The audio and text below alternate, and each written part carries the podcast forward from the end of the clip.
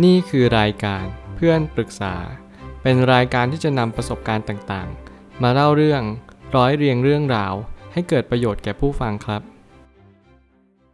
สวัสดีครับผมแอดมินเพจเพื่อนปรึกษาครับ วันนี้ผมอยากจะมาชวนคุยเรื่อง เพื่อนใช้งานเราเยี่ยงทาสควรครบต่อไป หรือทำยังไงดี มีคนปรึกษาว่าพี่ครับ ผมปรึกษาพี่ได้ไหมครับ คือเพื่อนผมไม่ค่อยสนใจผมเท่าไหร่ เขาจะเข้ามาหาตอนที่เขามีปัญหา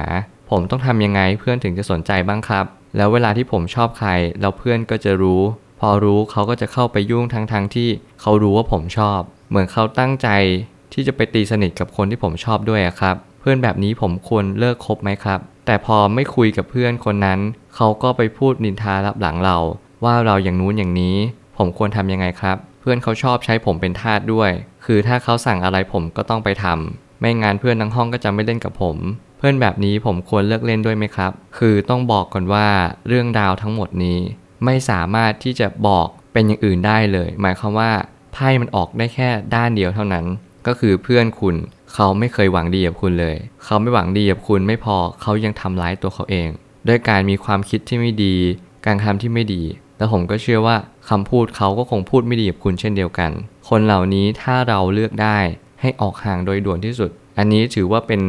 emergency เป็นคำเตือนที่เลวร้ายที่สุด ถ้าเกิดสมมติเป็นความหนักของพายุก็คงเป็นระดับ 5 หมายความว่าคุณควรจะลี้ภัย หลบให้เร็วที่สุด เพราะว่าพายุนี้หนักมาก ผมเลยตั้งคำถามขึ้นมาว่า ถ้าถามว่าทุกคนจำเป็นต้องมีเพื่อนไหมจำเป็น แต่ถ้าเราไม่มีเพื่อนต้องอยู่ให้ได้ไหม ก็ต้องอยู่ให้ได้ นี่ความเป็นจริงโลกใบนี้ คุณ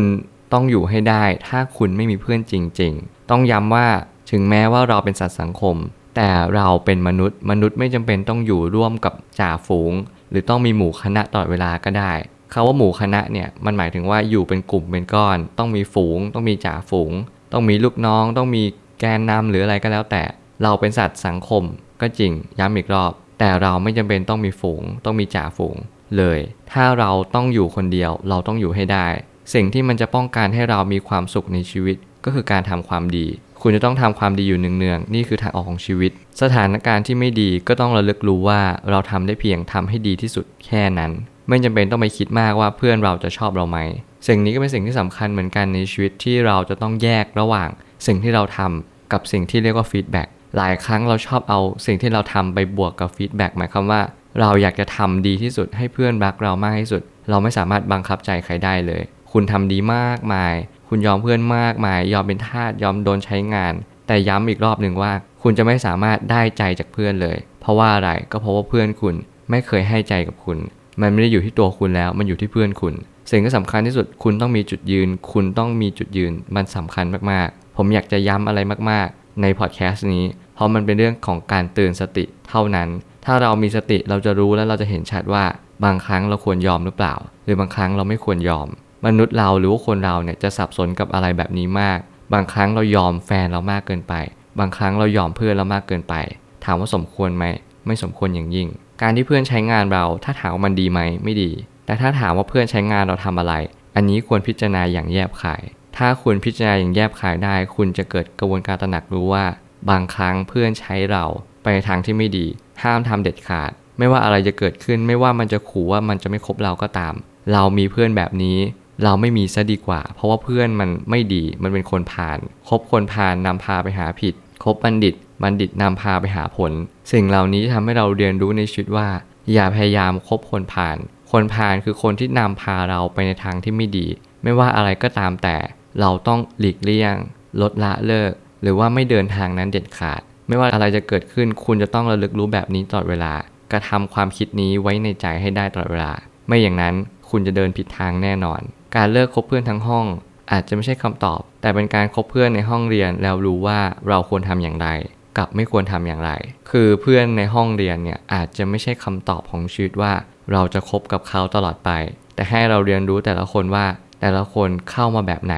มีนิสัยอะไร คือเราจะต้องแยกแยะตั้งแต่วัยตอนนี้เลย ไม่อย่างนั้นอนาคตเราก็จะไม่สามารถแยกแยะได้ และยิ่งเจอคนมากขึ้น ยิ่งเจอคนที่โอ้โหเขาเรียกว่า หลายพ่อพันแม่เราจะยิ่งไม่เข้าใจเลยว่า สิ่งต่างๆ ที่คนเราจะเข้ามาหากันเนี่ยเขาเข้าด้วยเหตุผลอะไร เราก็จะแยกแยะสองสิ่งออกจากกันก็คือสิ่งที่ควรทำและสิ่งที่ไม่ควรทำเราจะรู้ว่าเหตุผลที่เขาเป็นเพื่อนที่ดีกับเรา มีเพียงแค่เหตุผลเดียว คือเขาไม่ได้หวังร้ายกับเรา แล้วมันจะเป็นคู่กับการหวังดีนะสิ่งที่ไม่ควรทำกับเพื่อนก็คือ คนนี้ก็จะหวังร้ายกับเราและแน่นอนมันก็จะตรงข้ามกับคนนี้เขาไม่หวังดีกับเราแน่นอน สุดท้ายนี้เพื่อนที่ดีก็คือเพื่อนที่คอยช่วยเหลือเรา เพื่อนที่ไม่ดีก็มักจะตรงข้ามกับเพื่อนที่ดีทั้งหมด หาเพื่อนไม่ได้ก็อยู่กับตัวเองให้ได้ก็พอ วันนี้ไม่มีเพื่อนไม่เป็นไร แต่คุณต้องรักษากายรักษาใจ ถ้าคุณมีเพื่อนสักแต่ว่าคิดว่าต้องมี อยู่คนเดียวไม่ได้ บอกเลยยุคนี้สมัยนี้ คุณจะอยู่ยากมากๆ เพราะว่ายุคนี้ไม่เหมาะกับการมีเพื่อนสักเท่าไหร่ เอาเป็นว่า